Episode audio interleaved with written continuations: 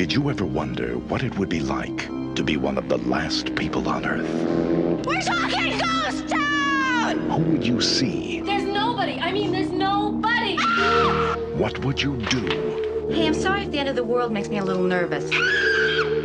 Where would you go? The stars are open. Well, get ready to find out because the comet is coming into your orbit. The legal drinking age is now 10, but you will need ID. Let's be real. It's the night of the comet. What do you give me if I come back? Texas? Night of the comet. I'll be taking requests from all you teenage comet zombies. The night the teenagers ruled the world.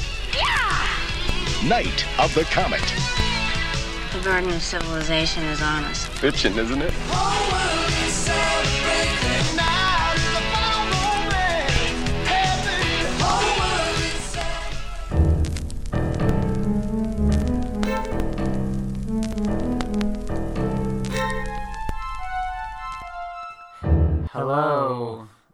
Welcome to Definitely First Blood. This is our ninth episode. It is exciting stuff. We're talking about Night of the Comet. Great. One of our favorites. Yes, definitely.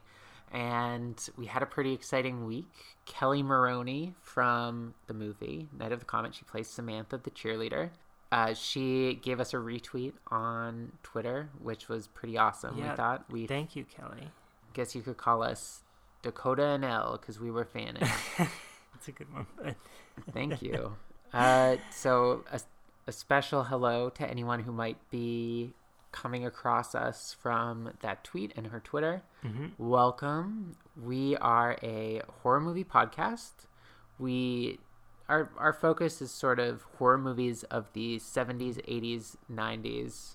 So sometimes today. sometimes today, and I think we've really accepted like the early 2000s as part of it as well. Because Yeah. I mean, it was 18 years ago. Definitely. Definitely. Also, exciting episode. It's my birthday episode. So I know Happy birthday. I know Night of the Comet isn't really a super straight up horror movie. It's more of a sci-fi movie. But it's my birthday and I'm mm. doing what I want. I'd say it's definitely got horror elements to it, though. I would agree. Our zombies. Our zombies. Not, not to spoiler alert. Anyway, how are you? I'm good. I'm trying to uh, befriend a goose. Trying to befriend a goose. Yeah, at at my place of employment, there are a lot of uh, our nation's uh, mascots. One of the many, The Canada goose. the Canadian goose. Yes, Sorry. exactly. The Canada goose. Yes. Uh, I I think it's on one of our bills, probably flying. Regardless, the one that I'm dealing with right now is not on a bill, although it has a bill, which it uses to hiss at me every single time that I Sounds walk. like a mean ass goose. Yeah, it's a mean. Well, it, he's protecting his lady who's nesting in a pot. Adorable. Yeah, so I can't really blame him. Um, so it's been, you know, probably a week since they settled in, him and his lady.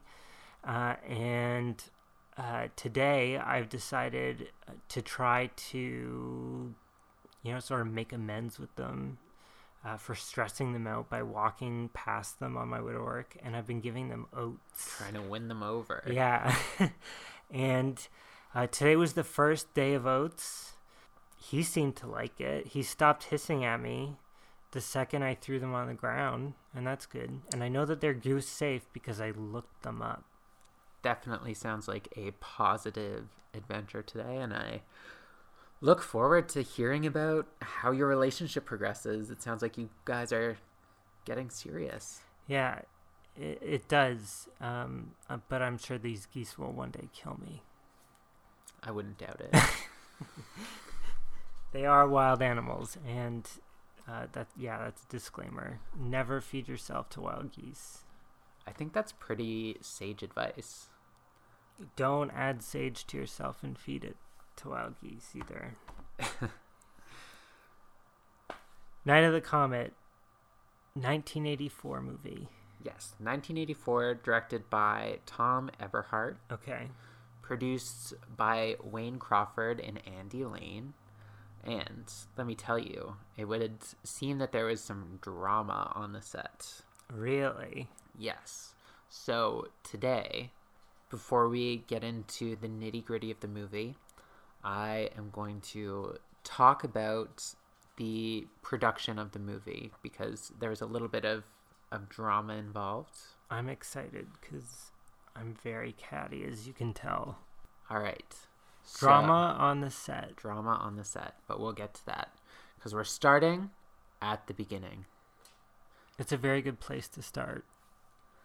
So our director, Thom Eberhardt, when he was a kid, he loved end of the world, post-apocalyptic sort of movies like Five, Target Earth, The World, The Flesh and the Devil, movies that he referred to as quote unquote empty city movies. So all signs of humanity have been erased. Yes. So his love of film, uh, in addition to that, stemmed from a appreciation and fascination with strong female film icons, namely Ginger Rogers. Nice. So it's sort of like a proto final girl Yeah. sort of thinking. Yeah, I mean, I guess this is 1984, so there's been lots of final girls. No, definitely. But I mean, like in his influences growing up, like the movies he liked and the people he was inspired by. When there's no one in the city in movies like that, you sort of see the move, the city as it really is. Yeah, like Yeah. Omega Man. Yeah. But anyway, uh, so because of these influences, he came up with the idea to write a script about the end of the world with two smart, savvy, and funny women in the lead roles. It's my cup of tea. I love apocalyptic movies. Prior to Night of the Comet, his work was predominantly with PBS directing after school specials that starred teenage girls. And he took this as an opportunity to do some research and run the idea of Night of the Comet by them. So while they were on a lunch break one day, he asked them something like, What if you woke up one morning, got out of bed, and then discovered that everybody else was gone and you were the only people left? So it kind of surprised him because the teen girl's immediate reaction to that wasn't whether or not to like question what happened to everyone else, mm-hmm. why they were alone. It was instead they were excited about all of the stuff that they could do now that they were the only people left on Earth. That's really interesting. So, based on that, he asked them another question What if there were bad guys? In one of the works that influenced him the most, Target Earth, uh, it's like a apocalyptic 50s style robots. He kind of wanted to know how they would react if they were in the presence of something villainous. So the two of them said that they would get guns because if they knew that they were the only ones left in the city, they knew that there would be plenty of guns. All he really knew about these girls was, or he assumed, I, I he, the interview I read didn't really say how exactly he knew this, but he said the girls had never touched guns or owned them, but it didn't even phase them that they would need to start collecting artillery for self preservation. A very American mindset. and the girls didn't even really seem to see a downside or bring up a downside with the idea until and I guess it's important to note that this is the early 80s when this might have had a bit more weight but they weren't sure what would happen if there was boyfriends in the mix Ah, particularly if there was only one boy between the two of them yeah. There's potential for uh, hurt feelings there, but it seems like they're very industrious. Yeah, i I guess. That's when he saw the first sort of crack in the confidence. I guess they didn't really know what would happen in that situation, but based on the conversation with these two girls, he began to write the script. And he was so excited about the idea and writing the script that he did it in two to three weeks. So he just pounded it out. Yeah. He said he was having uh, just too much fun putting these characters through the paces. Well, I can tell because they seem really organic and they seem like they're having fun in the movie. So he took the scripts and the idea to Orion Pictures, and it didn't go well. they didn't pick up the script. Uh, so he and his business partner met with the financing department at Atlantic Releasing. Mm-hmm. So Atlantic was having a little bit of a problem at the time because they were desperately in need of a script as they had just had a very unexpected hit with 1983's Valley Girl, which coincidentally stars Deborah Foreman, who plays Muffy Buffy in April Fool's Day. So many connections. So they had a ton of money raining in so fast that they were having a hard time hiding that money from the profit participants in that movie. And they wanted another film for the teen market to capitalize on the success to capitalize on the success that they were experiencing from Valley Girl. And that kind of sucks because like they were independent filmmakers themselves, and now they're sort of trying to weasel people out of the success of something they all made together. You know. I know it's kind of shady. Mm-hmm. Atlantic had seven hundred thousand dollars, and they wanted to invest it immediately. And all that they said to Eberhardt was to make it different, because movies like Repo Man with Emilio Estevez were seeing a lot of success on the drive-in circuit, and movies with more of an avant-garde flair were being uh, considered more viable at the time. Oh, that's nice. It definitely is a notch above usual fare of the time, I would say. They just said to get it done, but the only point of contention was that Thom Eberhardt wanted to direct the movie as well as writing it, and Atlantic did not want him to direct. So they offered to buy the script from him for $50,000. That's a lot back then. He said no. And then after about a week long standoff, they ended up calling and offering him $25,000 for the script and $25,000 to direct the script. So he took the offer. This is when things get a little dramatic, a little rocky. As I mentioned before, the producers assigned to the project were Andy Lane and Wayne Crawford, and they had just written and produced Valley Girl, mm-hmm. the successful movie from Atlantic. And they Eberhardt considered them to be the kings of no budget and low budget productions. After one movie. I, I guess. So Wayne Crawford and Thom Eberhardt went out for dinner as production was starting to ramp up, and Crawford essentially told him that he didn't get the script, he didn't understand why Atlantic wanted to make it in the first place, and they had a contract, and he knew they had to work together, so they were going to have to work together. He even admitted that he didn't like or get the movie. Part of that animosity, as you mentioned before, Yeah. or you sort of brought it up, was that uh, Crawford and Lane were profit participants in Valley Girl. Oh. So they had the suspicion that the money that they should have been making from that movie was being spent instead on this movie. Wow. That's so bold.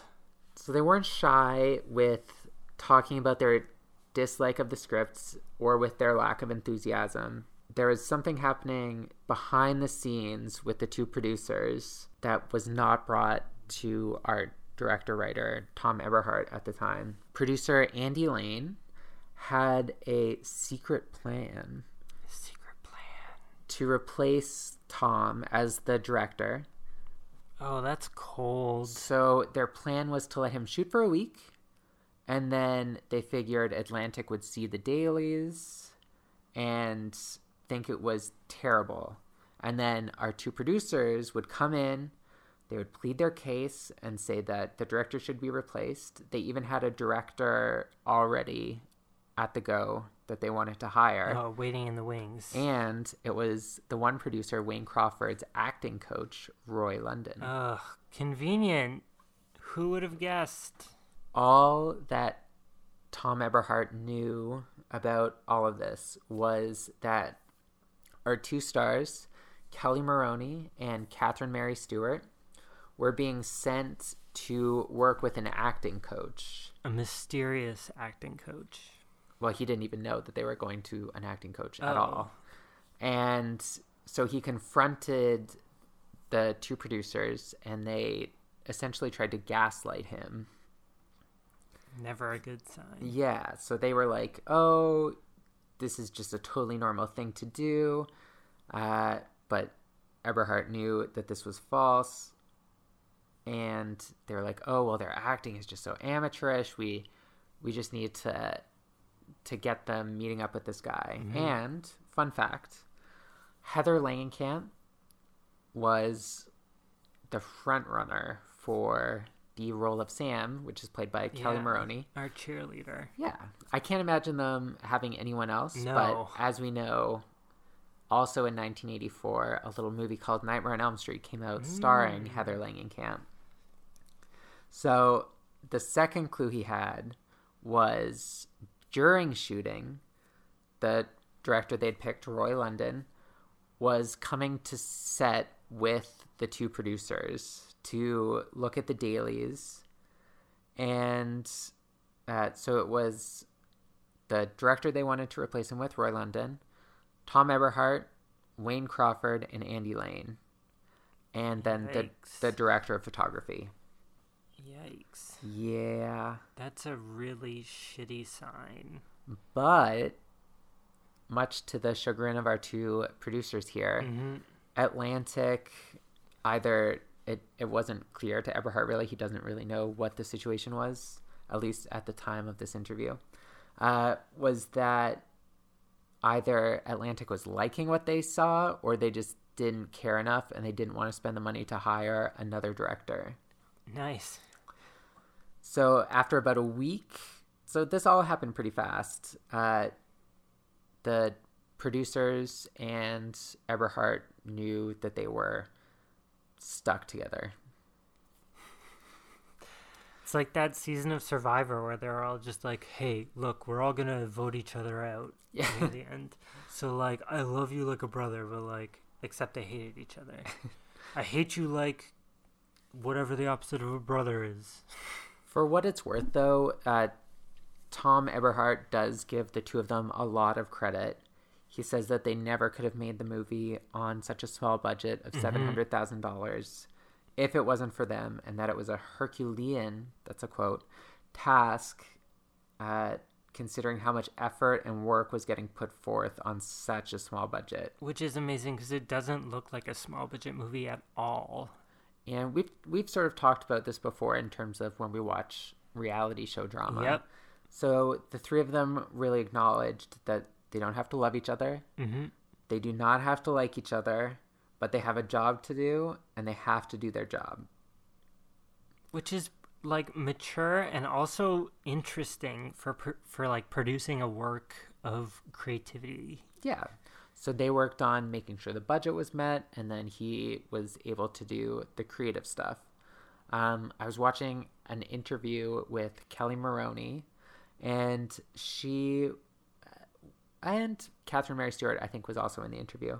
And they were talking about how they had to film on Christmas morning just so the streets were as empty as possible. And they were very empty. So if there was like a window cleaner in the back or anything, the shot was ruined because they didn't they couldn't just CGI them out at the time. So and then a lot of the street scenes they'd try and shoot as quickly as possible when cars were stopped at stoplights. Oh, nice. So it seems like they really tried to do and did do Yeah. the, the best that they could I with they such a small budget. Anyway, back to production. It was really important to Eberhardt that it was supposed to be a teen fantasy with a mix of scares and laughs. So while they were filming the scene where Samantha drops the TV on the bad guys, Mhm. and you can see this in in the movie as well. She's smiling. Oh, she's having a great time. It's like Home Alone. So our good pal, Andy Lane, was furious. he pulled the director aside and said that the girls looked like they were having fun and that it looked like a joke to them when they should obviously be having the crisis of their lives. So Yeah, yeah, because women can't handle SMGs. Stands for submachine guns. Well, Eberhardt rebuffed this furiosity by saying that they were having fun because that's what he wanted. Yeah. And at the time, there wasn't really an obvious model for this kind of movie. So, generally, at the time, they didn't really mix genres. Okay. So to have this sort of like sci-fi horror comedy mix, especially on such a small budget, Mm-hmm. this guy was just more worried that they'd have to reshoot in the small that they had Yeah, paid X amount of money to get the time to film with. All in all, the movie wraps up. And when it was released, it got nationwide distribution, which was the first for Atlantic re- releasing. Oh, that's great. And they did it as sort of an experiment, I guess. So on a budget of 700,000, it ended up making 25 million. and That's so much money. so interestingly, it was also in the first generation of movies that got a home video release as part of Wow. the normal release pattern. And it ended up staying in Variety's top 50 for eight months. That's amazing. Yeah. So, like, imagine a song on the charts for for that long. That's that's so amazing. So this got widely spread and seen by a lot of people. Yeah. It was it was received pretty well, but overall I would say it's definitely become more of like a cult film over the years. Yeah. And so Eberhardt did get his chance to be Caddy. So after Night of the Comet, Mm-hmm. that Roy London, Wayne Crawford, and Andy Lane went on to do their next movie. I, am sure you've heard of this movie, Jake Speed. Mm. Jake Speed is one of my all-time movies that I've never watched Yeah, or ever heard of. me neither prior to reading this. So, Jake Speed, I guess, was essentially uh, an Indiana Jones riff. Where he does a lot of speed. No, no that's his his Oh. bad his bad guy name his badass name Jake Speed. So he is played by Wayne Crawford, who that was his goal was to be an actor rather than being a producer. was directed by Roy London and produced by Andy Lane. On the promotional artwork for Jake Speed, it said it was like a classic Indiana Jones style illustrated, like Wayne Crawford shirt ripped open, Yeah. a woman hanging off his arm. And then on the promo material, it said from the producers of Night of the Comet. Mm-hmm. Our director, Thom Eberhardt, got invited to the premiere. He says he can't remember how the movie was, but It's a good sign. he does remember that afterwards he met with I can't remember if it was Andy Lane or Crawford. Maybe it was both of them. And he was like, "Oh, uh noticed that from the producers of Night of the Comet thing." and they were like, "Oh yeah. Uh well, that was the studio's idea cuz it's our best our best known thing right now. yeah, pass that buck. And he said, "Well, I guess soon you'll be known as the producers of Jake Speed."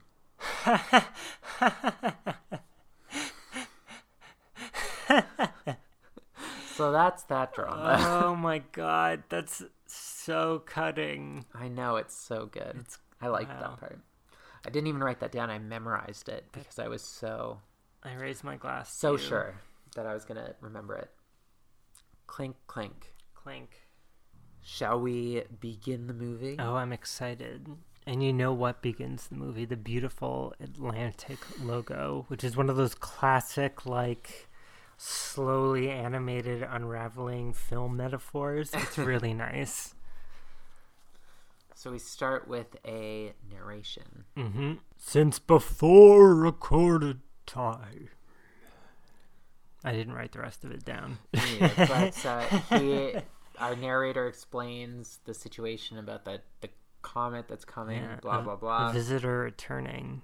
we cut from this narration to a montage of people having a good time, Yeah. getting ready to party for the comet. and there's this great uh, up tempo beat. Uh, I believe the main chorus is like "Celebrate tonight." I don't even know how it goes, but it's like one of those amazing.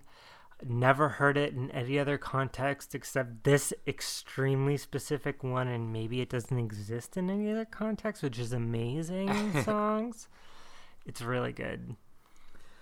So during these montages, Mm-hmm. we finish on our head usher or head of a movie theater. Yeah, uh, the the captain of the movie theater. He's trying to hawk some extremely expensive, like Martian antenna Yeah, goggle like uh, things. uh, I can't think of the word. Why am I blanking out on this word? Novelty. Yeah, novelty, novelty, antennas. yeah. like Whoa. sort of like you'd have Let go, let at go. New Year's. But okay, this is nineteen eighty four dollars. He's trying to upsell this guy to like a nine dollar head antenna commemorating uh, the comet, which everyone is out in the streets Everyone is very excited about. They this comet. cannot wait to see this comet. In fact, there are people in the streets holding signs. I'm not sure who they're directed at that just say "I heart comet." So after uh, our usher at the same theater, Mm-hmm. we are introduced to one of our heroines, Mm-hmm. 18 year old Regina Belmont, who is killing it on an arcade machine. The, the game is called Tempest. Tempest. I'm not sure if that's an actual game or not. It's a little before our time. It seems very complicated, whatever it is. Some guy starts trifling, asking her where the bathroom is. Mhm. She's not having any of it. But uh, her boss, Mel, I guess Yeah. Mr. Antennas, sees all of this and tells her she has to go for a walk through all the seats. Which is such garbage because, I mean, what? Who are these people in this theater? The the squares who don't want to see the comet live. They want to watch a movie instead while wearing nine dollar headdresses. Yeah. Like it makes no sense. Like I if I were her, I would definitely want to stay inside and try to best that damn DMK who has taken a spot on her top 10 list cuz she has every single top 10 score on this arcade machine. Yeah, she specifically calls it really annoying. It is really annoying. She's a champion. from Reggie going into the theater, we get introduced to Larry, our projector guy, who is on the phone. He's wheeling and dealing, trying to mm-hmm. sell a limited edition or a limited edition print of "It Came from Outer Space." in 3D, I believe. he is pissed that he has to meet the comet, uh, but he has to meet the buyer at the theater in order to sell it for a whole hundred and ten dollars. Yeah, he, he- talks him into. They're gonna copy it and then bring it back to him in the morning because it better be back by the morning. Back at the Belmont residence, Mm-hmm. Samantha is watching the comet broadcast, and she gets a call from Reggie, who asks to talk to Doris, And their stepmom. yeah, their hated stepmom. Yeah. And may I say, for good reason. She is abusive. Oh, definitely. Reggie is calling to or give an excuse as to why she needs to stay out late and wait with her BF Larry. may I just say that the excuse that she gives uh, is not that she's being offered fifteen dollars as an incentive uh, to stay the night with our projectionist. it's kind of bizarre, but I mean, fifteen bucks is fifteen bucks. You probably get two of those antennas for for for almost that much. Doris isn't buying it. She says that Reggie needs to be home, Mm-hmm. but she's 18. She doesn't have to she doesn't want to. She punches like Sam in the face after Yeah. slapping her. Uh, she's trying to get Samantha to get ready to come out and watch the comet. And Samantha says she doesn't really want to watch the neighbor, Chuck, rubbing all over her stepmom. And she says one of the best burns, I Oh. think, in movie history. It's so good. You were born with an asshole, Doris. You don't need Chuck. So then she gets slapped by Doris. Mhm. She slaps Doris back, and then Doris punches her, and she rolls over the couch to right beside the TV, and then Doris heads back out to her comet party. Like like punches her like clocks her. Totally clocks her. Very violent. understandably, Sam takes off and it's off screen and they don't mention it here, but I guess she ends up spending the night in the storage shed in the backyard. Yeah. And outside, flashes of light begin and the comet seems to be approaching. Yeah. It's it's uh it's not looking good, may I just say. The so it's everyone's outside at this block comet party, I guess. Fire in the sky. It's starting, it's fantastic, it's very beautiful looking. It is Some pretty cheesy 80s graphics in- interspersed in there. But uh Even better 80s acting as the comet drives them crazy basically and then dehydrates them, I'm not sure what it does, but um vaporizes them. It turns them into a beautiful terracotta powder. yeah. Um Doris has this like really weird reaction when the uh, comet starts. It's almost like a shock followed by bliss. It's kind of weird. Nice. Uh, but anyway, then we cut to the next day, another montage of uh, tableaus of what the world looks like now. So it's a lot of red to yellow gradient tones. We've got like a bicycle in a schoolyard, the wheel spinning. Um, it's really beautiful, actually. Yeah, there's a red haze over the top third of the the screen. Yeah. Yeah, uh, presumably comet haze. And we get to see what the world is like in 1984 solely through automated processes. Yeah. So I made a list of them because I was interested in it. So we have an animatronic clown advertising used cars. Okay. Uh, we have a pool cleaner, automated pool cleaner. We have a radio, and we have a sprinkler. Can you imagine what it would be like today? I have no idea. Yeah, there'd be phones going off. There would be smart homes awaiting instruction. uh, I'm assuming coffee pods made and overflowing. Their little cups. I don't know. It'd be chaos. Fun fact the red dust is actually brick dust. That makes sense because it's very red. Reggie and Larry, the projectionist, wake up. Mm-hmm. They have spent the evening in the projection room. And Larry is absolutely pissed because the buyer for his film is late. I mean, I don't know how he would know he's late since he's been sleeping the whole day. Yeah. but I guess he's late. Nonetheless, and uh, he decides because of this, he's going to take his bike and ride to go meet him instead. And uh, leaving Regina with no $15 and no Egg McMuffin, which she's pretty bummed about. Does she ask for an egg McMuffin? Yeah. Oh, interesting. explicitly by name. Huh, I didn't really hear that. Or I didn't write it down anyway.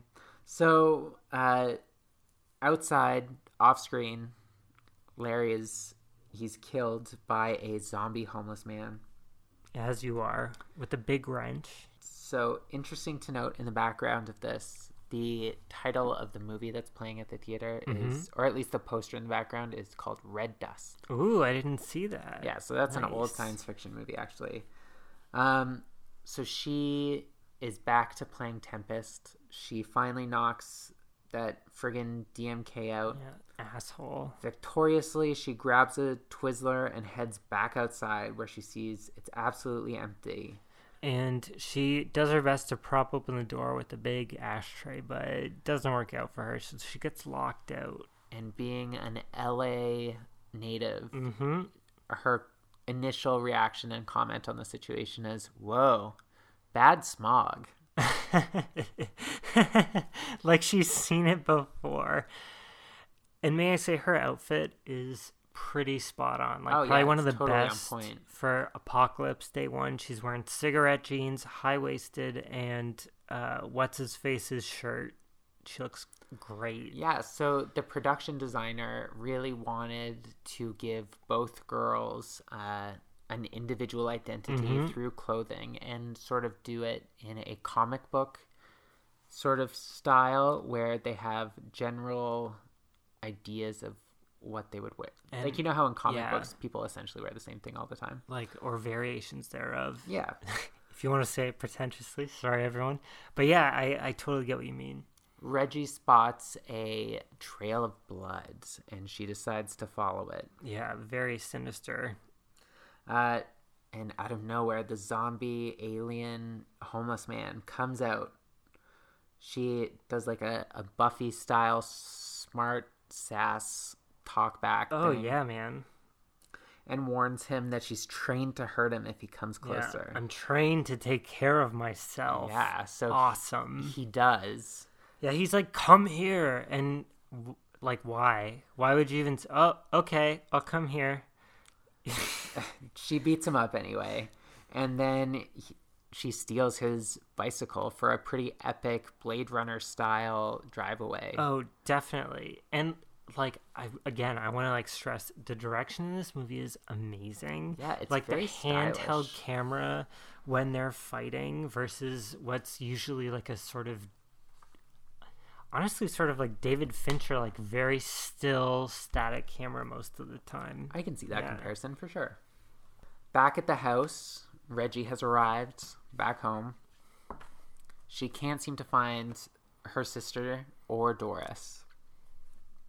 So she heads upstairs towards Sam's room hmm We get a lot of establishing cuts.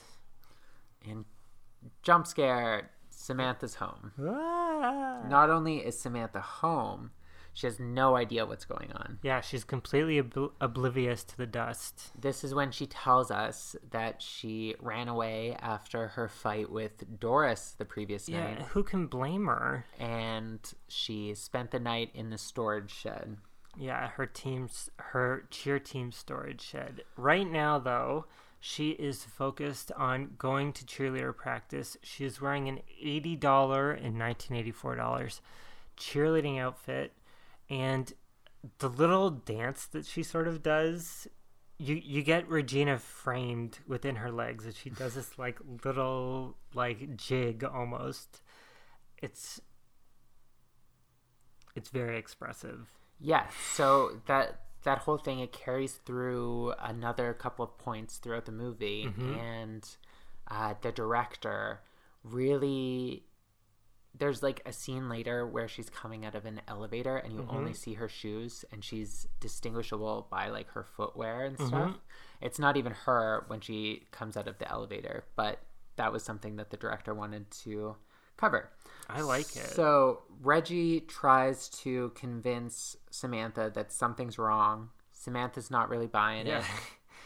So Regina brings her outside. One of my favorite parts of this movie is when she recognizes Doris's clothing on the ground in a pile of brick dust, picks it up and says, "You want Doris? I'll show you Doris." This is Doris. Yeah, and then Chuck, she pours Chuck out of his shoe. Yeah, it's like shoes that look like they've never been worn before, but it's great. It's so good. She's like, "Where are the kids? It's Saturday morning. Where are the goddamn kids?" Yeah, there's like nothing. Everything is dead. Sam, however, is in total denial. She just turns around, walks straight back in the house. Back inside, hear the radio DJ. And Samantha's immediately like, see?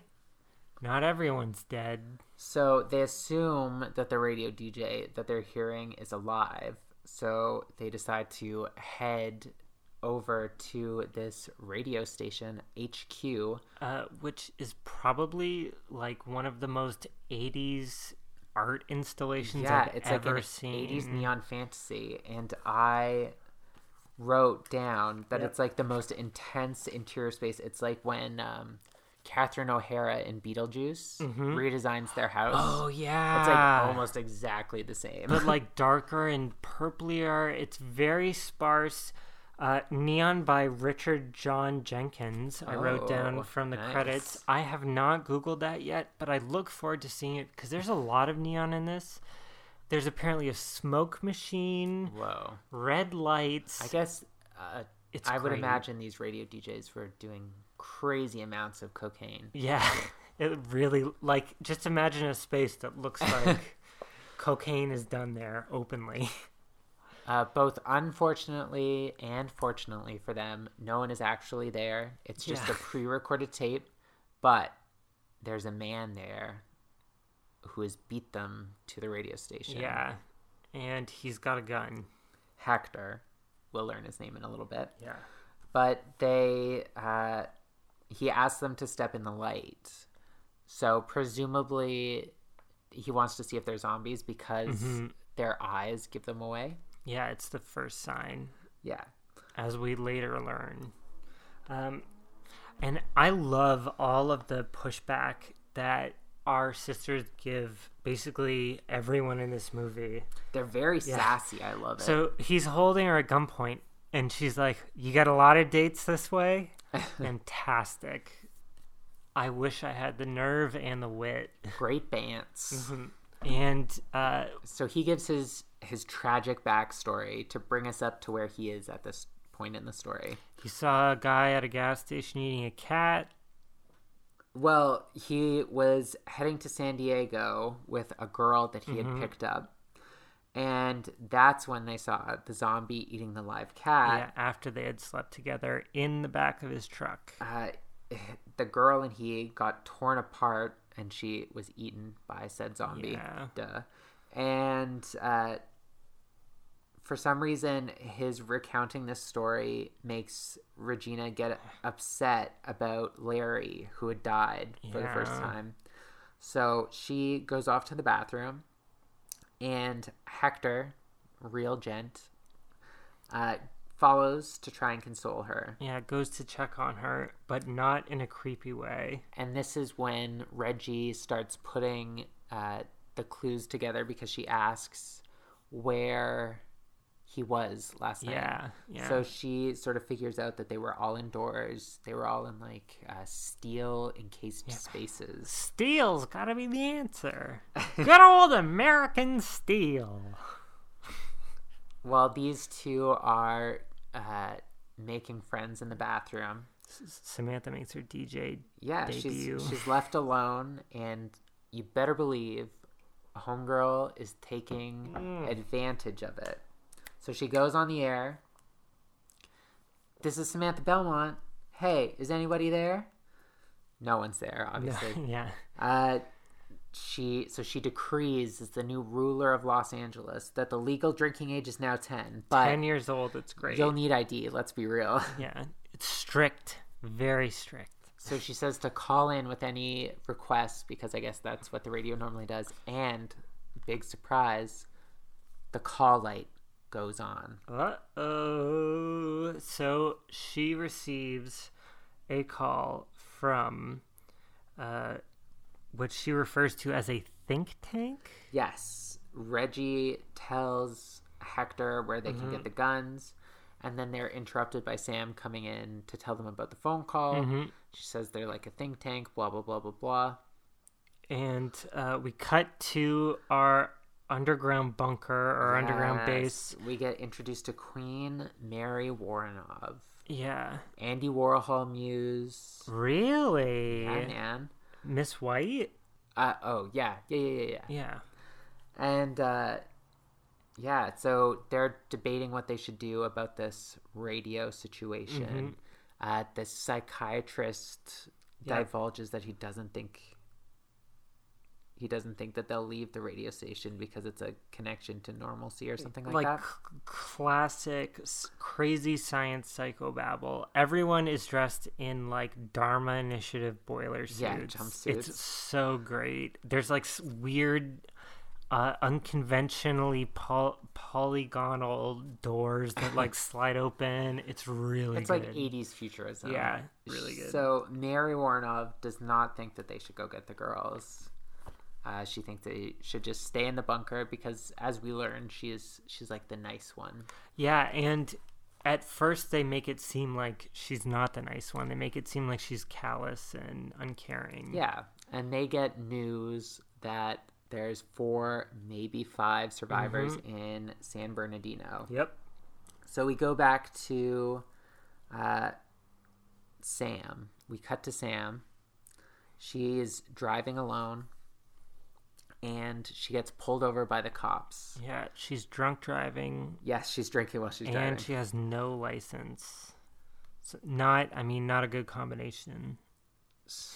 the the cop makes his way over to Mm-hmm. her car, except zombie cop. Melty face, Raiders of the Lost Ark zombie cop. He attacks, but she wakes up. It's just Yep. a dream. Oh, thank God. So she sees that Reggie's still sleeping and heads to the bathroom in what I think is probably like the most tawdry Mm-hmm. scene of the movie. She strips off her cheer uniform and is getting redressed when she's again grabbed Yeah. from behind by the zombie cop. This is for your stepmother. But then she wakes up again. It's like Inception pre-Inception, except it occurs inside the Bob's Burgers 80s bathroom. That's a good reference. I Yeah. like that. This time, uh, Reggie and Hector are there, and Reggie tries to comfort her before she heads in to see Hector working working out. Yeah, man, because he's got to go back to San Diego to see presumably the ash piles of his family Yeah, and friends. He wants to go see his family in the morning to see if they're still there, and uh, Reggie takes this as an opportunity to tell him about Mm-hmm. their broken family. She gives us some exposition that their dad was in the special forces, and he sympathizes with her that her boyfriend has died, but Yep. she doesn't really care. She Yeah, says they weren't really that close. back, Yeah.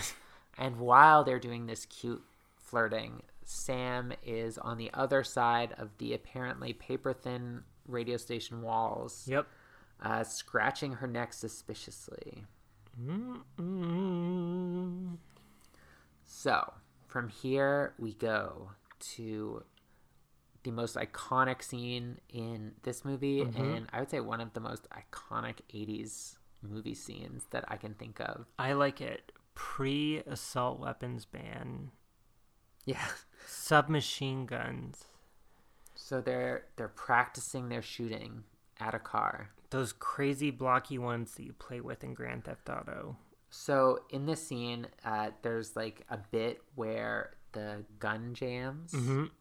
and it or uh, and Sam has like a pretty cute reaction, and the reaction was actually improvised because they were given a note while making this movie. Mhm.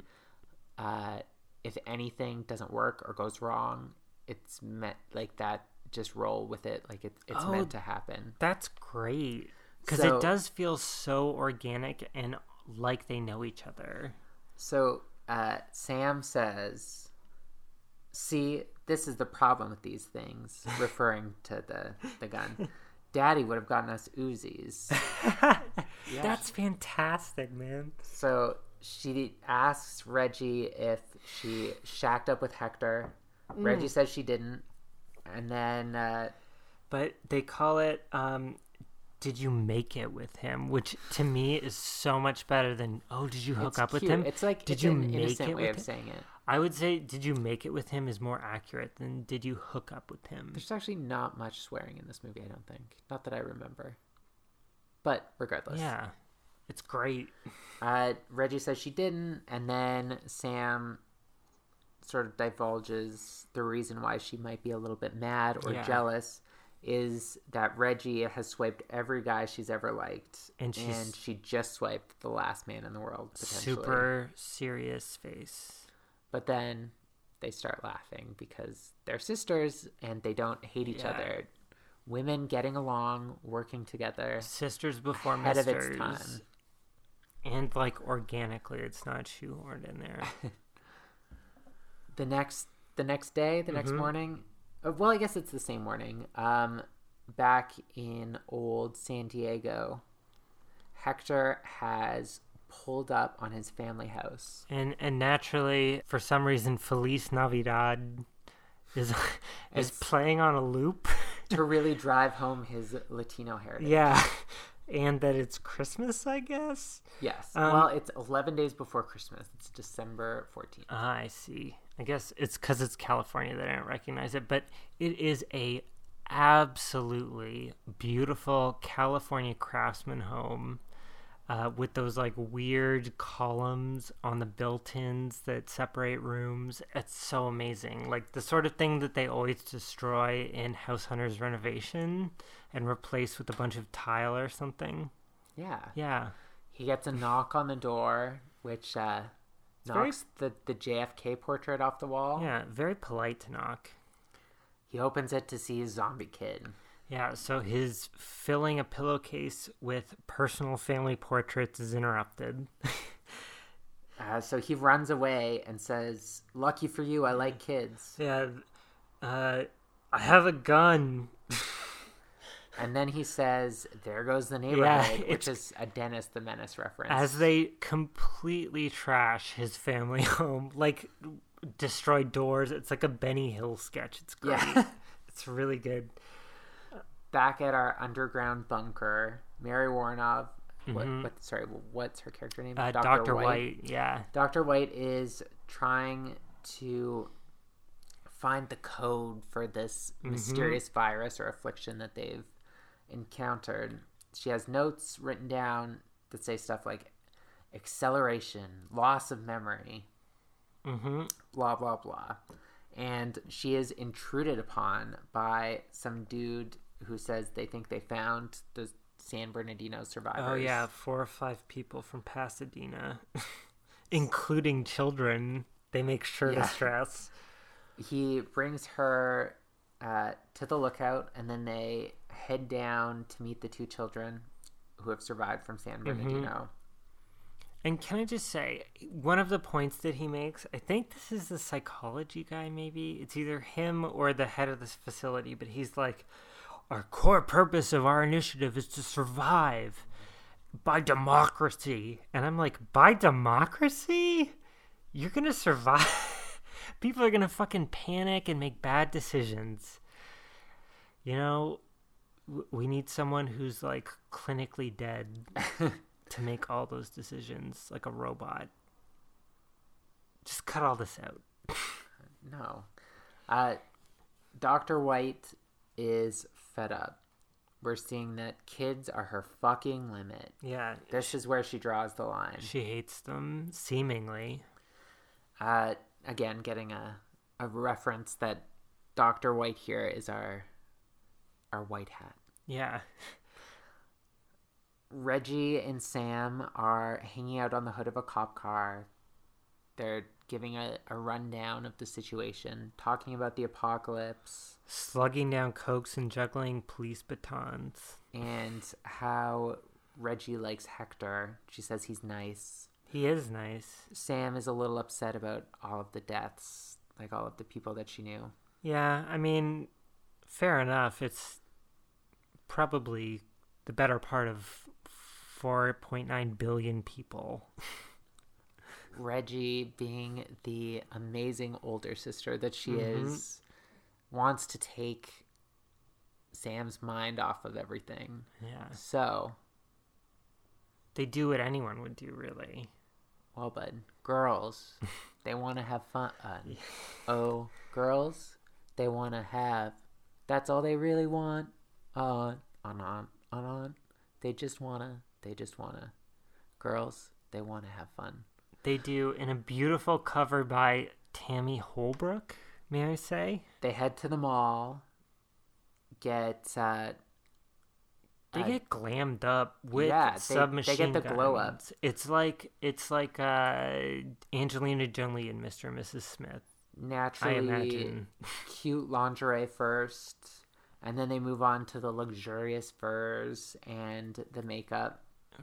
Really nice dresses. But then we see the security camera move, and they're being watched by spooky eye dude and his three cronies. Willie.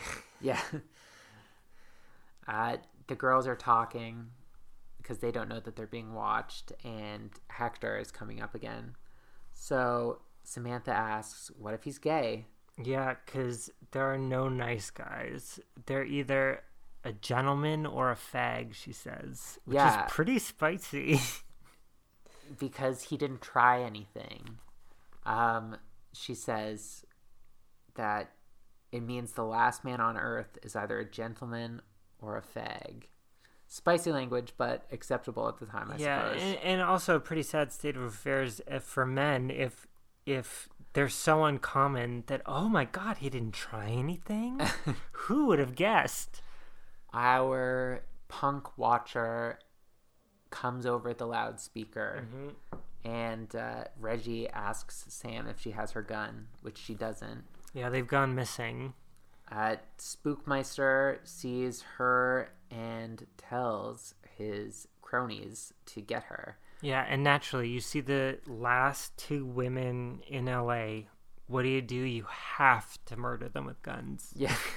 well, they're zombies. Yeah, I, that's true. They are zombies. They're all wearing sunglasses. In Yeah. fact, there's one guy who's wearing like nine or ten pairs of sunglasses, all sort of nested in with each other that go all the way over his forehead.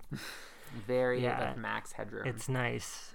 and they start shooting at Reggie, hmm and from behind, Sam, being very resourceful, she keeps throwing shoes at them to distract them. Yeah, and those would hurt if they hit you in the head. oh, definitely. Definitely. Uh, the boys destroy a mannequin apparently modeling the latest fashions for Whistler's mother. She's wearing a bonnet and a full black, like, church cloak. I'm not even sure. It's great. in the middle of her throwing things, Sam spots something. Sort of off frame but higher up, and Yep. she says that it's time to take the high grounds. And then we cut to our abandoned police cruiser that the girls were sitting on. Uh, the helicopter from the desert has arrived, the Dharma Corporation. hmm And this is when we get the TV scene that I was Oh, talking about, yeah. where Sam throws the TV down and calls them a bunch of wimps. And drops it right on the head of that blonde dude who looks sort of like Eminem. I also wrote down Eminem Yeah, good. because he's got like a bleach blonde buzz Yeah, cut. same wavelength. So she boots him in the sack and then ends up getting taken hostage by our lead creep. Willie, who somehow has found time to get Willie embroidered on his Hugh Hefner style house coat. And it but it looks like a turkey, but it says Willie. uh, Reggie confronts them and he shoots his own man. Yeah. So Reggie says that he's crazy, and he says, You're crazy! I'm not crazy, I just don't give a fuck. Nice. Yeah. Modern statement. they're about to shoot Samantha in the head, and then our doctors from the underground society finally show up, Yeah, finally. And they they kill our mall punk zombies. Who were like subjecting Samantha to Russian roulette. Yeah, Pretty extreme psychological torture for no reason. because of Samantha's rash and itchiness, the doctors are assuming that Samantha has been infected, Mm-hmm. and they take Reggie away, leaving Samantha there under the guise that they will come back and pick Samantha up. And can I say, this is one of my "What are you doing" for the week. Okay. You you are a ride or die. You can't leave your sister alone, rash or not. You know what I mean? I know what you mean, man. I wouldn't leave you alone if you had a rash. I'd stay by your side, and if you were sick, I would just be like, "Well, too bad."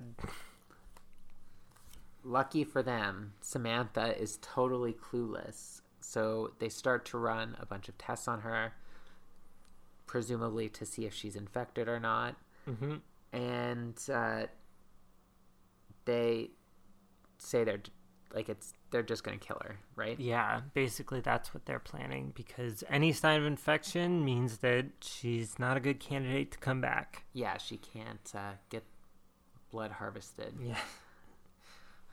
Uh, our white hat Mary Yeah. is seemingly going to kill her. yeah. She in- gives her a needle, injects her straight away. but it's it's it's just put her to sleep. Yeah, She's as we find out later. Uh, and then uh, as soon as she's asleep, we cut to Well, the doctor thinks that our white hat has killed Samantha. Yeah. So then the white hat shoots him. yep. And then uh, Hector has arrived back in Los Angeles. Finally, after escaping from uh, Feliz Navidad on on a loop and a child in terry shorts. Yeah.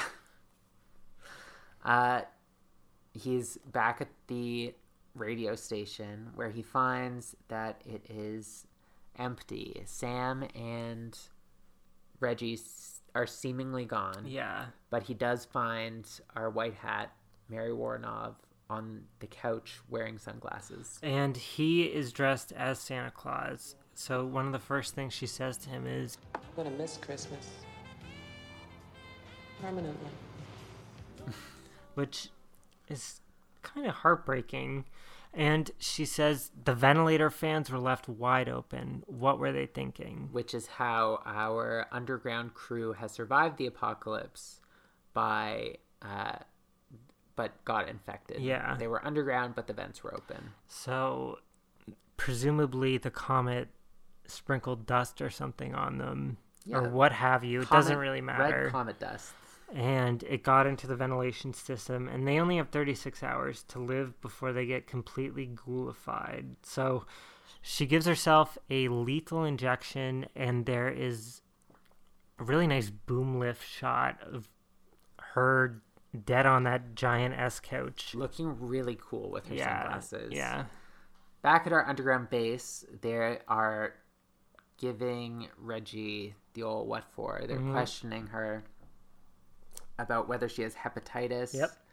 uh, she says she doesn't have hepatitis but she thought she was pregnant once the longest three weeks of her life. Yeah. Well that's not important. Uh maybe not to you science man but like if i thought i was pregnant it's extremely important to me. They essentially expose that they are blood farming and uh, they're so like these two nurses are so sinister Yeah, and it's like that banality of evil thing where they're just like, oh, they're so hokey and cute, Yeah. you know? So they make people brain dead, people who survived the comet encased in steel, and then they harvest their blood yeah in at a non-sustainable rate. So they they brain dead them and then they bleed them.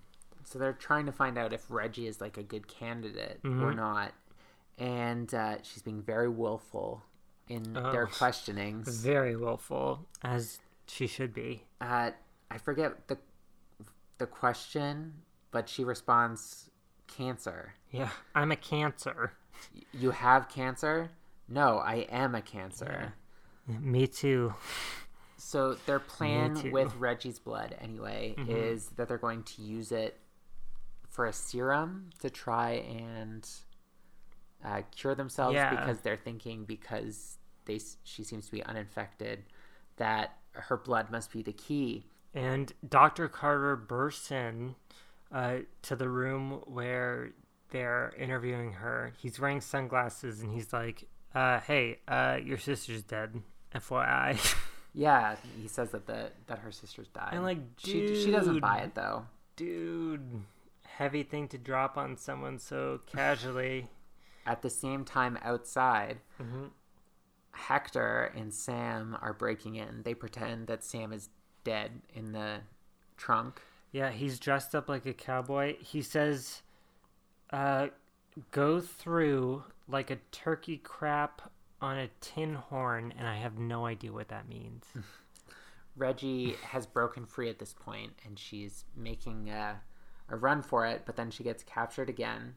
Yeah, she hits the psychologist with the computer, which is Yeah, awesome. that's pretty sweet.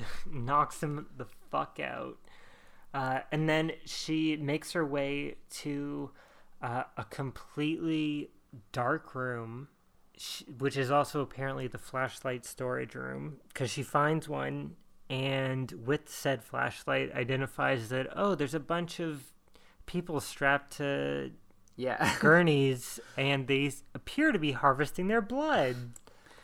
she manages, being the heroine that she is, to Mm-hmm. break in right before our evil nurses kill the kids. Yeah, and the nurses are like, "Don't worry, kids. When you wake up, You'll, you'll, be, be, with Santa. you'll be living with Santa for the rest of your life. It'll be great."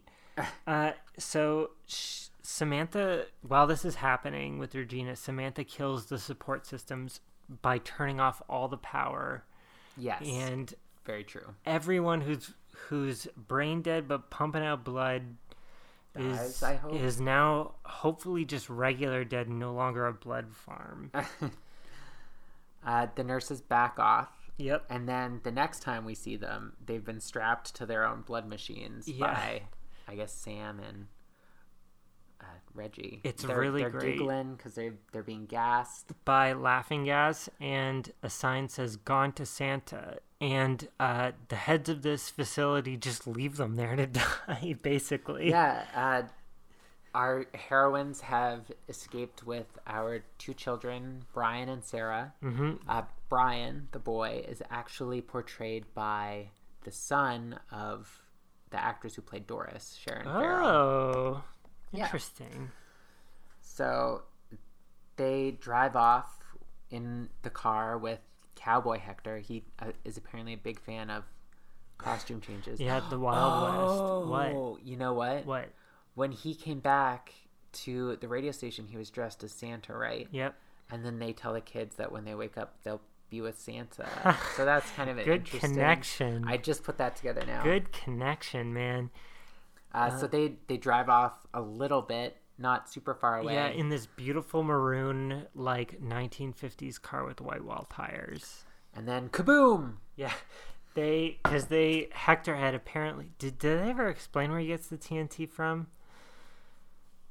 No. He pulls it out of thin air. That's what I had written down. But honestly, I don't care because when there's no one left in the world, the world is yours. You can find TNT wherever the hell it is, and no one is going to stop you from breaking in and getting it. So I have a feeling like he probably is like, you know what? I'm not an idiot. I'm not going to go back and defend, which is such a big thing. Like, he had no obligation to defend anyone or go back for anyone. Oh no, not And at all. he He's doing this did. out of the goodness of his own He heart. did. So it's like one of those like really positive things that they don't rub in your face as positive, which I really like. I agree. I mean, for being so corny Yeah. and over the top, traditionally speaking, Yeah. this movie's also very subtle. Oh, I and I think it the direction and the characterization so good. The cinematography is great. I love the close-ups on people's faces and the way that it sort of shows power relationships with the framing and everything. They all watch the fire Yeah. of the death of our evil scientist. And Sam loves yeah, it. she's very She's impressed. dancing. It's great. Uh, But right when they're celebrating, Uh, little Sarah is plucked from the car. yeah, not good. Uh, so Regina, or, Regina tosses uh, the uh, gun to Hector, and Hector blows the science dude away, basically. And our heroes are safe, it would seem. Uh, so we cut to uh, everyone is seems to be dressed for church. Yes. the next day, Reggie's being very motherly to these children. You know, I I love this movie, and Me too. Up until now, it has been really good, and I still like the ending. Yeah, The I'm just a little. I I would be remiss to say that I'm not a little bit disappointed in the ending, just because Reggie was such a strong, independent, uh, like badass character throughout, and she's just so quick to be like, well, the whole burden of civili- civilization lies on us. Now I'm gonna be like a mother to these kids. I'm gonna be like a nerdy dweeb. and like I don't know. and it's it's not it's not that being a mother is bad or anything like that. No, it's just not at that all. it's, It's sort of out of character yeah, for her. it's like a character shift And the- that I don't think was really needed because it almost be better if she went full Sarah Connor. yeah, kids or like or like um uh Furiosa or something. Yeah. Yeah, like because the thing is she's she's right. Civilization in terms of relating to these kids and relating to everyone else, Hector, her sister. That's civilization right now, but you don't need to recapitulate everything from when there were what 100 million people yeah, I have 300 million people in California, I think. I don't know. 30 million people. No, it's the same population as Canada. I'm Mm. Very sorry, Americans. I know nothing about your population. One positive about this whole Mm-hmm. situation I will note is that uh, lots of different races. Like the little girl Yeah. appears to be Asian. And Oh god, I, that might be wrong. Uh, Hector is obviously Hispanic. yeah, And then we've got Brian, who's white. Yeah. But it's Reggie, not who's white. it's not like shoehorned in there though. So it's not- nice, Yeah. obviously Reggie Oh. and Sam can't reproduce. So they it's like a, a good gene pool to draw from. Yeah, definitely. But I don't know why they think they need to repopulate the earth. You definitely don't. They like definitely just don't. do whatever the fuck you want, man. You have infinite supplies basically of everything that's not fresh food. Exactly. Yeah.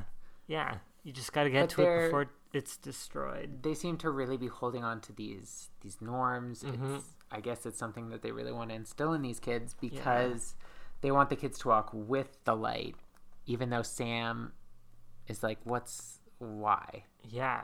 you don't need to and then she runs out in the middle of the street being like she's yelling Yeah. Like And why do I why do I need to cross with the light when there's no traffic?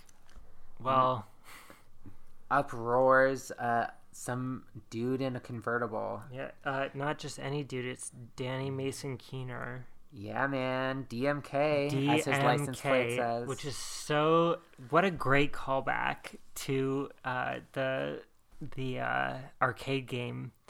he wants to take sam for a ride Yeah. and she says she likes his car and he says thanks i have 23 of them 23 23 the number 23 so they pull off everybody's starting a new life civilization goes on as long as she's back by midnight And that is the end of the movie. Such a good movie. really good movie one of our favorites definitely Oh, this movie is so good. From everything, like the the cinematography is great. Uh, like the direction is awesome. Mm-hmm. Can I the be- acting is pretty good. like can i be honest like the direction the cinematography remind me of like a peppy upbeat silence of the lambs yeah, I can see that. Well, you said before. close-ups on the face you get a lot of expression and there is really nice character development that is not like oh i have to give you all this exposition about my entire life and this and this and this it's really nice Oh, definitely. And um, it's a, a relatively influential movie as well. Ooh. Uh, it's actually particularly Kelli Maroney's character Sam was like the inspiration behind Buffy. Hmm. Like Joss Whedon was hugely inspired by this movie. I did not know that, but that makes sense because they are assertive people. yeah, she's she's the cheerleader who has a duty to protect the world. Yeah. I really like it and I admire her school's confidence in going with a white, baby blue and baby pink color scheme. Yeah, the rebels. was the Extremely the cute. Very cute. Much like she and her sister are rebels. They it are would rebels. seem. Yeah. One of the things that I was thinking about uh, earlier today was conditions where like like we get to see their story. Yes. But what are the other what are other instances where people would have survived? You know, like other situations. I think there's probably a few.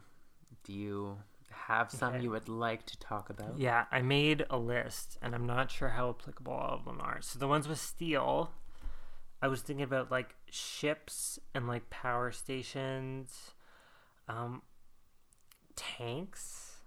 Yeah, I guess, tanks- although I, I'm not sure how many there would be. Submarines, definitely. Uh, shipping containers, which is really sad, sort of, but I guess that's how Hector survived. Yeah, kind of the same Yeah. idea. Yeah, for sure. I'm sure certain jails. Uh, Oh, you know what? Jails are a pretty good one, but it would suck because, like, what if, but they'd be stuck there. yeah, the They- they guards, what if the die, guards got yeah. dusted? Be terrible. Yeah, they would definitely just die. Uh, and then I was thinking about maybe non-iron things like Cheyenne Mountain, like the like the military underground bunkers or things.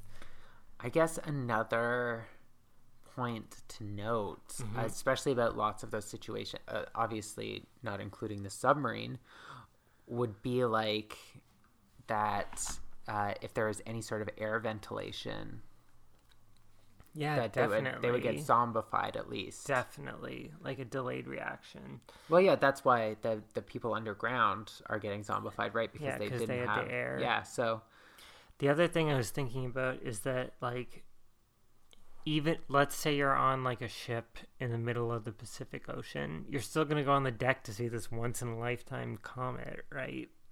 So, probably yeah. yeah. Yeah. I or get- any of the other situations I brought up, really. They also don't really specify if it was the fact that they spent the night in those places. That's just really Reggie's Mm-hmm. yeah, theory very on it. true. Very Or true. if it's something in their blood, like they were just immune to it. Which would make sense because they're sisters. Yeah, Yeah, yeah. but I don't know. Yeah, regardless, fantastic movie. I I think not well known enough, really. It's great. It's a fantastic movie. Yeah. Uh, so we're coming to an end of our episode, Mm-hmm. and it's time to do one of my favorite segments, Mm-hmm. which is Six Degrees of Jamie Lee. Um, pretty easy one this time. I decided to go with Kelli Maroney, Nice. our our retweeter, our favorite person of the week.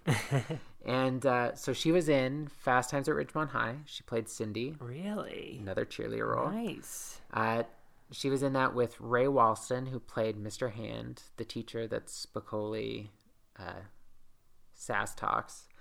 And then uh, he was in House Arrest, 1996, the one where they're locked in the basement. It's like, Oh, yeah, and Jamie Lee Curtis is one of the parents. So another really easy one. I like it. Yeah, we're House nine Arrest. for nine. Nine for nine. House arrest. I wonder when the last time someone thought of that movie was. I don't know. Doesn't really matter. Philosophical question. What's the sound of one house arrest clapping? don't no know. one knows. it doesn't matter. That seems to bring us to the end of our, our episode. So, if you have more ideas about ways that someone could survive a meteor in this way, you could tweet at us at Deaf First Blood. We're DEF Yes, Yeah. we're on Instagram as Definitely First Blood. Uh, you could even email us at definitelyfirstblood at gmail.com. Mm-hmm. And yeah, if you aren't already, totally follow us on one of those. We would really appreciate it. It sort of lets us get a better idea of how many people we're reaching and Who are reaching? yeah, it gives us an opportunity Yeah. to talk to you guys. So, uh, yeah, And we're always on the lookout for new entertainment ourselves. So if you've got a podcast or something, tweet at us. Let us know. for sure. Definitely. So with that, we are. Definitely First Blood. And thank you so much for listening. Thank you. I hope you guys have an amazing weekend. And it's my birthday weekend, so Yeah. Pour one out pour one out. into your own mouth. yeah. All right, drink it.